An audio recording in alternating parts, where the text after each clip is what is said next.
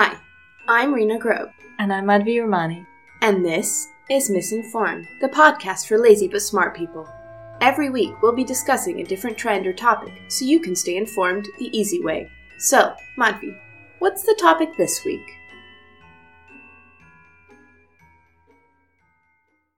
Today we are talking about attachment styles and attachment theory with integrated attachment coach Christina Koranteng, who is based in Berlin, where she coaches in person and also internationally online. Welcome, Christina. Thank you so much for having me. Yeah, thanks for taking the time to share your expertise about attachment theory. So, we're going to start with the most basic question for everyone who doesn't know what is attachment theory and where does it come from? Okay, so I'll I'll try to make a long story short. Attachment theory is developed by two British psychologists in 1969, Mary Ainsworth and John Bowlby. And it's the theory is about your early childhood or your early upbringing shaping the lens you see the world through based on the experiences you have as you are growing up. And within that, you have people who end up with an insecure attachment and they fall in a certain category where you have different types of insecure attachments and you have people who end up with a secure attachment, but it's all a spectrum. So you can have someone who has maybe a, a first level insecure attachment, but a secondary uh, secure attachment. So they're like less insecurely attached, or you have someone who has like a secure attachment with a secondary, like maybe a bit of avoidant, but they're primarily secure attached. So it's it's a spectrum, and you can have like different forms that comes in. That is fascinating because Mhm.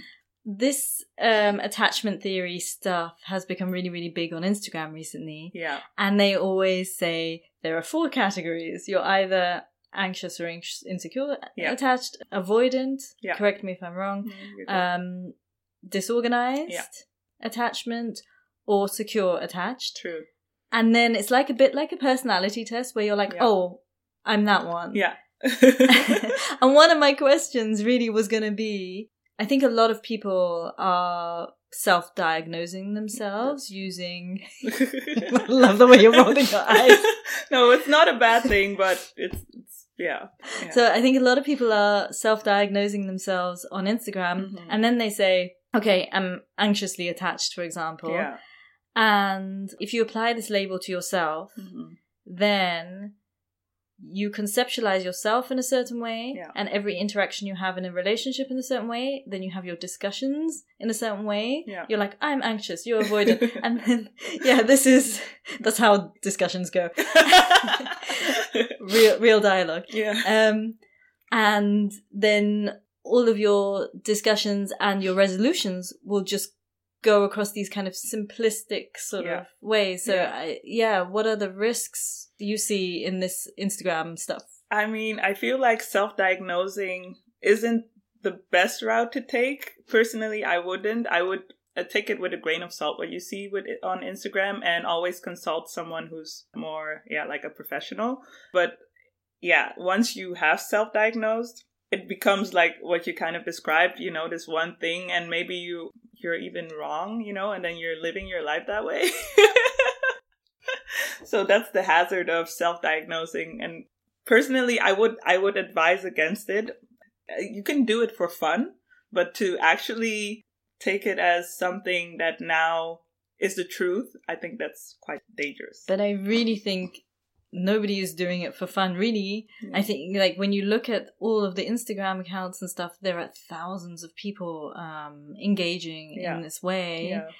And another thing, since we're talking about Instagram, that I noticed because I was looking at all the accounts and all the stuff before I met you, yeah.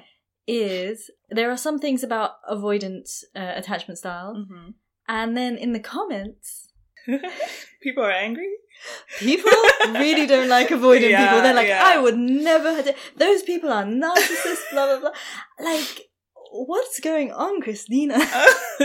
I I know uh, that a lot of people are like upset with avoidance. We have to differentiate, right? Because if you are have a dis- disorganized attachment, you also have an avoidance side. Right? Should we maybe just so people because people who have not been like spent like uh, the last 20 hours on Instagram like me, do you want to maybe just explain first like what avoidant is Yeah. as an attachment. So you have a, a purely dismissive avoidant, we call it, and that's an attachment style who basically had all the basic needs met in early child bringing, so uh, uh, upbringing. So a roof above your head, a bed to sleep in, food to eat, but not the emotional needs of a child met. So they have no emotional. Yeah, they don't have the language to communicate the emotion, and like as a side effect of not engaging emotionally with their parents or with their caregivers, they kind of suppressed their emotion and saw that it, it's a bad thing to have because obviously it's not getting any attention. So that kind of makes me a weird person to be feeling all of this stuff. So maybe we should just shove it down. And as a result, then growing up and interacting with others, they seem quite cold and distant. And just because they didn't learn how to engage with people on an emotional level. And then you have the disorganized who also has an avoidant side, but because they have their anxious side, they're very tapped into their emotions and then they learn to shut it down in certain situations, but they're never completely shoving it down the way a dismissive avoidant would. Mhm. So that's a bit the two different types of avoidance we have. And the reason for the outrage uh, under a lot of the posts is probably because if you meet someone who's really cold, you automatically assume that they're bad, that they're uh, uncaring, that they must, like, we have this whole story about Scrooge, right? Like this cold person who's not caring, who's greedy, who's ha- has all these things that society we deem as negative. And when somebody shows emotions or care or vulnerability, we automatically soften. And I think that's one of the reasons why we're easy to shit on dismissive avoidance because they seem to, first of all, not be affected by it because they don't show their emotion. And even if they feel it, they suppress it. And then on top of it, we also associate people who don't emote that well as, um, yeah, bad people, I guess. It's a bit like the introvert extrovert thing. Everyone's always like, "Oh, how to become more extroverted if you're an introvert," but nobody Yeah. says to an extrovert like. Become more introverted. Nobody yeah. says that. Yeah, yeah. And then the other theory I came up with while I was looking at all the Instagram stuff. I'm sorry, you have to you have to answer all my Instagram Yeah, yeah, of course. But I but I think it's going to be actually the same questions that a lot of people would have because Mhm. they're getting their information from Yeah. this. My theory was because apparently people who are insecurely or anxiously attached Mhm. this style kind of go with avoidant people quite a lot. Yeah. And in my theory, because they are so like, what am I feeling and trying to tap into and trying to like pushing towards something, hmm they're the people in the comments. Those are the people. Those are definitely the people in the comments. it's definitely not the dismissive avoidance in the comments. They're probably somewhere riding horse. Like they're doing something They're looking- hobby related, you know, like they're not focused on relationships. Why? Because relationships and emotions have been like so laced with negative uh, associations that that's not their primary like need. They have so much fear around it and the people who anxious people who love love so much they're the one frustrated in the comments thinking like why aren't you loving me back you're awful yeah right There's so many feelings on Instagram. Oh my god. yeah What is the difference now when it comes to like what you do hmm and a therapist, for example? Like, and and how do people know what course is best for them? Do they need an attachment coach or do they need a therapist? How do they even know they have an attachment issue? yeah so okay i'm gonna try and uh, section the the questions off so first of all a therapist often actually always deals with the past so you dig into your past to find out what happened and then possibly talk about it. And depending on the therapist you have maybe um, solve it right? Depends on the therapist you have. Because some people just end up doing talk therapy and then you basically are just regurgitating what happened and talking about it. What i do is more based in the present. So we like initially when i do an intake i do go a little bit into your family dynamics into your relational dynamics to find out what is your attachment style and to like really solidify hey you are probably on the spectrum of anxiousness or whatever. And then we don't go all the way back to your early childhood because some memories are just like suppressed or not even in your conscious uh, memory. We go to today because whatever you're affected by today is what's still bothering you right So we talk about situations that trigger you, and there we start to find out what is underneath it all. Uh, and then we, uh, I go into reprogramming. I talk about that a lot on my Instagram, and I'm sure people are wondering what is reprogramming. But it's essentially like using the subconscious mind, where everything is stored emotionally, to remove the old programming, old stories, old it hurts, old identities that you may have adopted as a child. You know, children make like really simplistic associations that they see their dad or mom leaving and they're like, oh, it must be me, right? And as an adult, we have more capacity to see other stories. But what happens is that we then never question these stories and we carry them all the way into adulthood we still carry them and make those automatic associations because that's what's safe and familiar. And it's almost like your brain has this um, automatic signal to jump to that conclusion that you made as a child because that's what you know.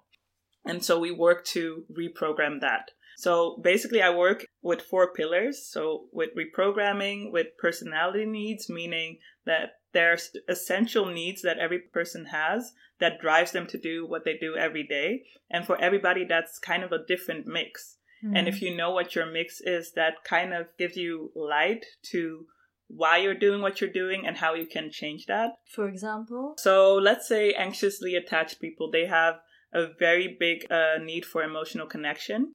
And often they haven't learned to emotionally connect to themselves. The way they learn to emotionally connect to others is by abandoning themselves. And what happens if, is if you have a personality need for a emotional connection, you basically have a bucket, right? And you want to fill that bucket up with emotional connection, but not knowing how to emotionally connect with yourself and self abandoning means you have a hole in that bucket. So you're trying to get from everybody else putting that emotional connecting connection in the bucket, but it keeps spilling out so it never holds. So you mm. will always want more. And that kind of creates that addictive element that sometimes an anxious person has with love. And what i then do is help them or help whoever i have in front of me close that bucket if there are any holes and then find healthy ways to fill that bucket so that you're not um, moving from a place of dependency on uh, other people but from a place of personal fulfillment. Yeah. So that you feel more whole and not needy. That's kind of the personality needs part. Mm-hmm. So uh, number three is then boundaries, uh, and I think uh, people underestimate how deep you can go with boundaries and how how many levels of boundaries there are. I, I see a lot of posts on Instagram about boundaries, and then they're like, "Yeah, I said no, and that that's the boundary." Yeah, I mean that's a boundary, but uh, we have like seven different boundary areas, right? We have the area of work, which I feel like people kind of handle well in terms of boundaries. You have family, you have uh, your personal uh, relationship with friends, you have your relationship with yourself, you have spiritual boundaries, physical boundaries, financial boundaries. So there are many boundaries to think of, right? And once you learn how to say, let's say, no to working over hours at work, it doesn't mean that automatically you learn how to say no i don't want to pay for everybody else's dinner because i am not uh, i don't feel comfortable doing that. Like we grow up in certain cultural structures that maybe expect us to do certain things and those boundaries aren't always considered as something that needs to be looked at more closely. And then we have spiritual boundaries or maybe mental boundaries where not speaking up when you have a certain thought or a certain belief system and you have someone in front of you who you know that might uh, react in a certain way. Every time you're not voicing your truth there when you actually want to, there is a boundary being crossed, right? There's a boundary where somebody else is prohibiting you from just showing up as you. So there are so many boundaries, and every time a boundary is crossed, whether it's big or small, it kind of depletes you, or it's kind of like a paper cut in a way. So the more you have a handle on those boundaries, the more solid you move through the world. Mm. Yeah, so that's a part. And then we have a part that is uh, called nervous system regulation work, and that works for more with the body. Because a lot of times when you're insecurely attached, mostly the dismissive and the, the, disorganized needs to do this work for real. The anxious also can benefit from this work, but they're less dysregulated in their nervous system than the other two. So let's go back to the dismissive avoidant who never had the framework of what emotions are actually. Now we have to like learn to identify emotions and identify where they exist in the body, uh, what kind of reactions or responses you feel when something happens, and preventing them from suppressing it and actually feeling it. That's the first step for a dismissive avoidant to come back into their body because they've been dissociated from their body so long and living in their heads. And for a, a fearful avoidant, for instance, they have very big emotions and they kind of live in a state of a lot of fight and flight where chaos has become their subconscious comfort zone and that means that you're always using kind of your your survival um, mm. modus instead of your rest and digest modus mm. and so I meet a lot of fearful avoidants who thrive off of always being busy, always moving, always never a dull moment, always seeking excitement and never resting and actually being a little bit weary of being rested and just landing in their own body. And so that's something that needs to be done for them to uh, be able to accept circumstances that are calm and non dramatic and just because they grew up in dramatic households. Yeah, sometimes, or they they were yeah like exposed to a lot of chaotic situations uh, growing up. Oh boy. Yeah. So that's uh, the four pillars that I work with. Became a long thing. So you mentioned a lot of different boundaries and a lot of different contexts mm-hmm. there, and I was wondering like who comes to and why? Like, which relationships are they talking about most? So, what I've noticed is that most people come to me for they notice things about themselves. So, I would say the relationship to themselves. They don't say it that way, but I it's it's like an inner dynamic that they want to work on. Maybe like a lot of negative self talk or just like low confidence. So, people come with very general questions because a lot of the times they get referred by somebody who's not necessarily uh, who didn't come to me thinking, oh, I have an attachment problem. But I feel like everything comes down to an attachment problem. So every mental thing that you're going through is influenced by your attachment style uh, or can be resolved through attachment work. And lately, I've been having some people who uh, are in relationship uh, to another person and uh, have certain questions around it, or uh, are a bit more focused on love. But overall, it's people who have things they want to resolve within themselves and are noticing maybe like some stagnation or stuckness in, in a certain area of life, whether it be work or just like with themselves feeling like really low or not even low, but uh, sometimes just kind of all over the place uh, or chronically overwhelmed and stuff like that in recent years, the attachment thing, in my opinion, has just really exploded. Like yeah. everyone kind of knows what it, like a lot of people know what it is and yeah. interacting with it, and it's in magazines and everything. But like you said, it came from 1969. Yeah. What happened? Why now? Yes. yeah, I think pop psychology in general is like very popular. And the thing with attachment is it's such a framework and so easily, kind of like with zodiac signs, where it's clear like everybody has their own category to choose from or to be in. Uh, and I feel like people gravitate towards stuff like that.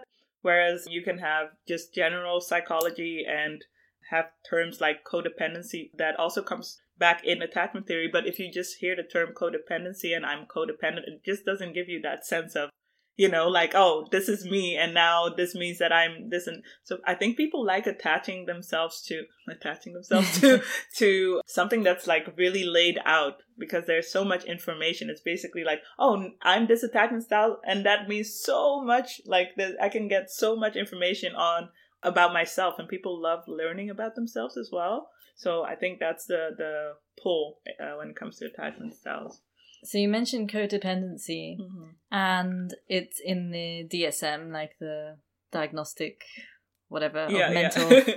whatever the long title of that book is. Um, so it's classified as a mental disorder mm-hmm. in the West, and you mentioned also before different cultures yeah. because then in some cultures this codependency is actually the norm yeah. and it's very much like a western sort of thing to be like very much independent, right? Mm-hmm. And I was thinking about this in terms of attachment because I was um, watching a interview with Zygmunt uh, Bauman, who's written a bunch of books about liquid modernity and liquid love and everything, and he's yeah. saying we're living in times of unprecedented change, and you know, if you look at cities, the way that we are, like nothing is permanent. All of our permanent, strong things mm-hmm. have disappeared. Our stable relationships have kind of disappeared. Mm-hmm. And I was wondering, because say if you're an anxious attachment style, yeah, and you know in the past when women were like all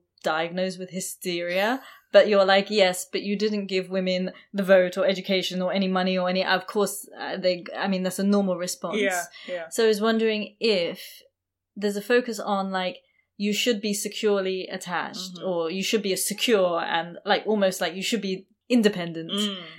How does this fit in with the wider frame of the world because is it not in this context that we're living in where you know you've got tinder and you've got bumble and you've got yeah. multiple uh, relationships and polyamory and all the marriage is broken down the family is broken down and everyone's craving some sort of like something to hang on to uh, for me it makes sense that somebody is anxiously or insecurely attached yeah. because it's a sign of the times maybe mm. what are your thoughts on all of that okay so first off i wanted to say about like the cultural part where early on, when I came in contact with attachment theory, there was this notion that there's a very small portion of the world who's that are disorganized yeah attached who has a disorganized attachment which is not true. There's a very small portion of the western world that's a, that has a disorganized attachment but the rest of the world i think is primarily disorganized attached it's kind of like the common thing right?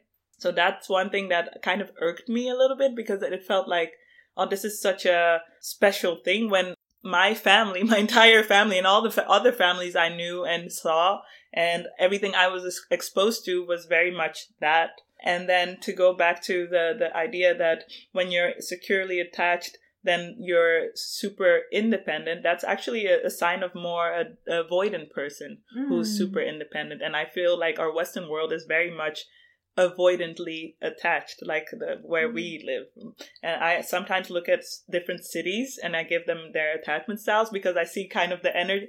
Oh, that's a disorganized attachment for you. Sorry, I just pointed. we should not do that on the podcast. I just pointed to where we are now, Berlin. which is Berlin. Yeah, no, and it's disorganized. Disorganized. Yeah, yeah, totally, hundred percent. And uh, and so uh, what I question if there's a city that I would deem securely attached. But the idea within secure attachment is that you don't have this overly individualistic life. It's actually one of interdependence where you can also lean on yourself, but you also lean on your community, on your friends, on your loved ones. And without that, that's actually a sign of insecure attachment. So when you can't do ah, that, when okay. you feel like you should only lean on yourself or you should only be by yourself, that's actually pointing towards a more avoidant uh, ah, attachment. Okay. And then there was another part of uh, something that you asked, but I. I well, it was yeah. this idea of do you think, yeah, the sign that we're all a bit messed up when it comes to attachment is a sign of bigger structural problems. And yeah, we can maybe work on it as individuals, but yeah. we're really coming up against maybe a lot of other bigger things and what what do you think about that yeah so i also uh, sometimes for fun actually look at uh, how societal structures play into your attachment and of course you know having a secure attachment style is almost like having an armor of stability for everything else that comes towards you in the world. So it's not so much like a um, demand of, oh, this is what you need to be. It's more of a demand of, this is how I can move through the world more easily. That makes sense. Mm-hmm. And then I look at different layers like sexism, racism, queer phobia, fat phobia, and all of those things. How do they play into having a, an insecure attachment style? Because what I feel is if you have that basis at home where you feel secure, and that's how you were brought up, and like when you're little, things stick way better because you have other brain waves that are being made uh, so that you're being programmed, and that program sticks quite hard. So if you if you've brought been brought up secure, you have an easier time navigating towards all these isms. Not because you're invincible, but you you know that you have like a support system, a backing mm. that tells you that it's not me that's wrong, but it's the world that needs to catch up to me. And when you have an insecure attachment, there's already so much questioning about your worthiness, if there's something wrong with you, if you're a burden, if you're too much, that's already coming from the household. So if you go out into the world and somebody says, "Oh, it's wrong to be a gay person," you maybe internalize that and you're like, maybe it is wrong because you all you've already heard so many times that there is something wrong with you. Maybe that person who's speaking out against you is actually right because that fits with your narrative about yourself. So I don't believe that our society or the like our societal structures create insecure attachment, but I do think it exacerbates the insecure attachment that is already there if you're not the privileged norm, let's say. I guess, like, say if you're a child in a household of you know many children and you don't and your parents don't have the resources to give you time and attention Yeah. right Yeah. based on poverty and Mhm. like societal inequality Yeah. then that creates yes and no because I would say obviously you need to live. You have to and you need food on the table and, and that not having that will will not help your attachment. Uh, so it kind of also depends where you are in the world right? Because now I'm speaking from a western perspective where certain baseline things are kind of expected you know? So it kind of also depends where we're talking about what are we talking about geographically. But if your parents are working a lot and that's the situation that you've been brought up in it's still their way of bringing you up. That's still a choice right? There's still some choice in it. It doesn't mean that it's the easiest choice to then say hey i'm going to work less hours but there's always some room to maneuver. to maneuver and to decide that maybe bringing up that child with some extra attention is more the priority than having uh, enough money to send them to to uh, a certain school right? Mm. and i believe it's not the the actual circumstances all it's more what is being prioritized and what do we what do we as a world believe in that is the most important. It's kind of hard. It kind of depends on your you know like some people just really need the money or need to work or so it, once you get out of that survival mode or once you get out past that baseline of oh if we don't do this that means that we don't have food on the table we don't have the like uh, light going on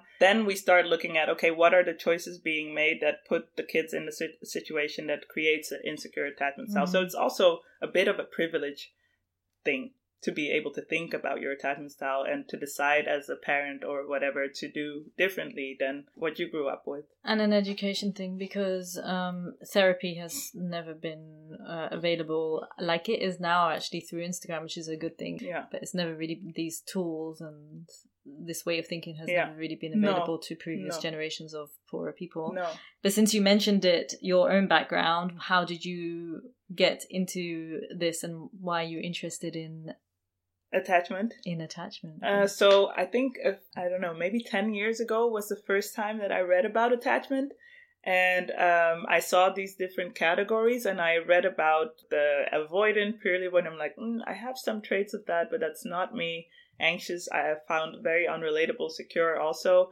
Then I found the disorganized one, and I thought hmm, that might be me. And then it said, but if you have this attachment, that's uncurable. Like basically, you're doomed. And I was like, okay, that's not me.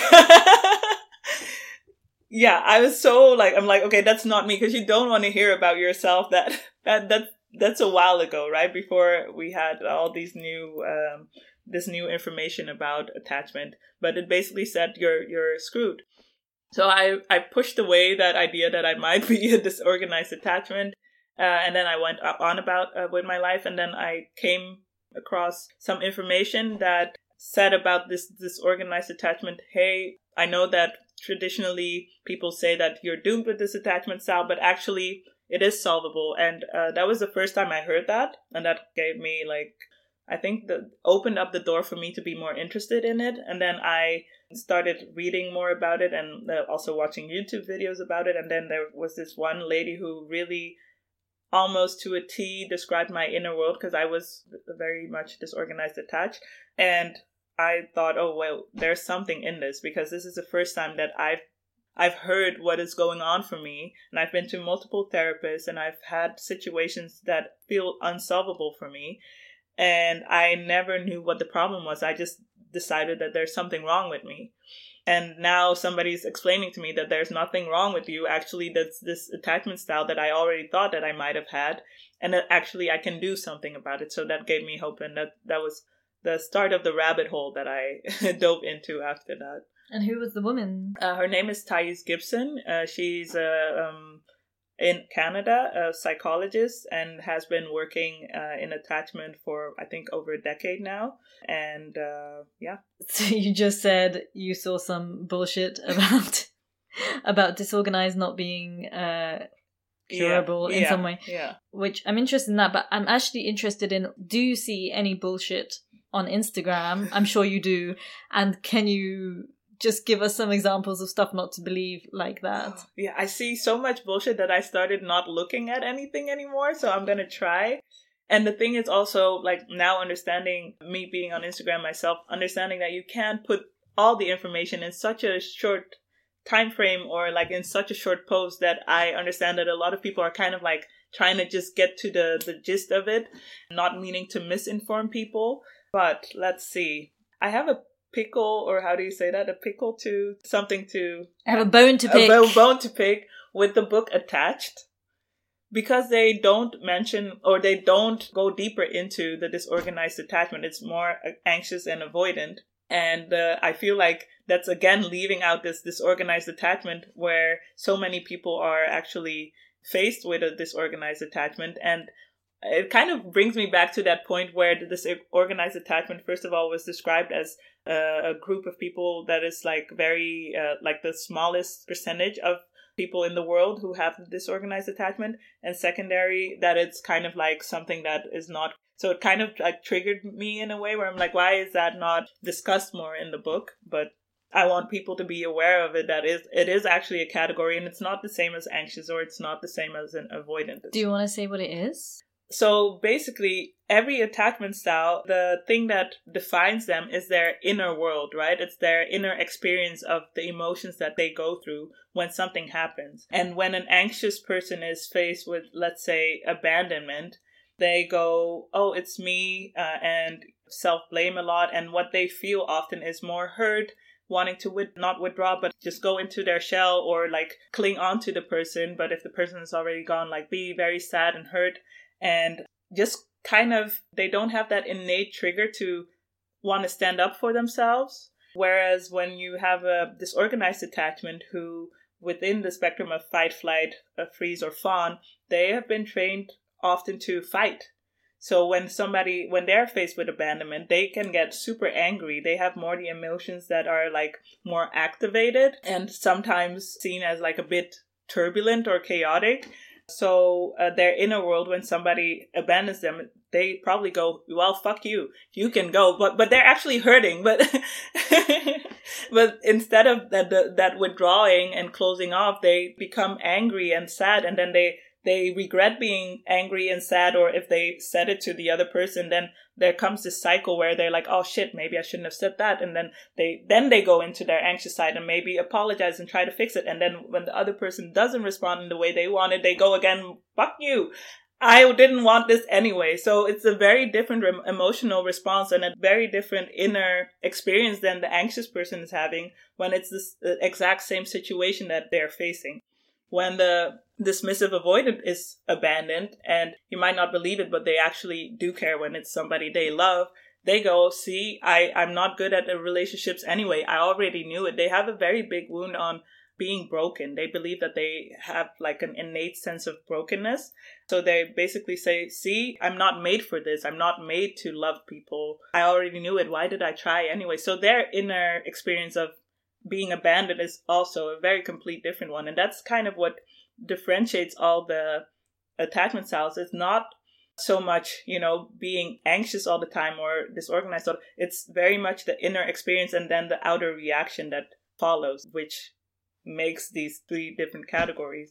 Can I ask you another question about disorganized? Because you said a lot of the world is disorganized. Can you like elaborate a little bit more on that? So I feel that when we uh, discuss situations where we don't have everything in place, we don't have our basic needs met, the only outcome that I see as an attachment is a disorganized attachment because that, that means there is a sense of chaos, whether it's in your everyday stability. It's always a insecurity whether if it's an insecurity whether you're going to get food on the table. It, it creates unpredictability, right? And that's kind of the basis of a disorganized attachment that they don't know what they're going to get from day to day. Mm-hmm. And so I feel like most of the world who's not uh, who are not part of this more privileged bunch in the yeah, West, yes. Yeah, are facing those situations.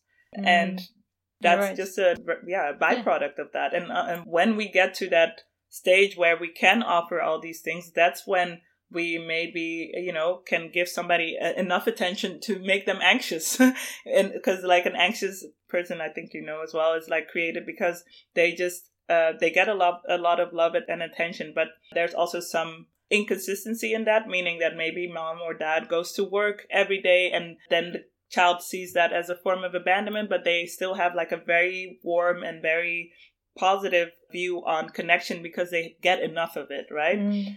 And that's only possible when you get out of that chaotic, insecure, or inconsistent or unpredictable lifestyle of knowing whether you're going to get food, when whether you're going to get um, a roof over your head, when that survival mode is, is off long enough. And the mm-hmm. same with dismissive avoidance. It's only when you have enough food on the table and, you know, they get their basic needs met. So I feel like that's, yeah, that's why. I understand. Mm-hmm. Any more bullshit? Uh, bullshit. Yeah, so I, I do see a lot of people talk about dismissive avoidance being narcissists. And that's kind of the furthest from, from the truth. The people who tend to be I don't know if it, I'm to get shot for this one, but tend to end up in in uh, narcissism are either more anxious leaning and secondary sometimes this so the anxious uh, um, attachment is kind of like the the biggest group that ends up in narcissism and secondary is disorganized attachment so dismissive avoidance is like not at all the type of person who would end up being this I love yeah. it. That is so interesting. Yeah, because wow. they don't have that need to be feel special or need like have people validate them as much. They they don't. They kind of like have learned to be independent from people. Yeah, they're so, chill. They're just pushing down their yeah, own needs, needs. Actually, yeah. Right. So why would I need you to supply me with something if I'm pushing down that need? I'm pretending it's not there. Then I completely understand. Yeah, yeah, it's not narcissism at all. That is yeah. so funny considering what I've just read.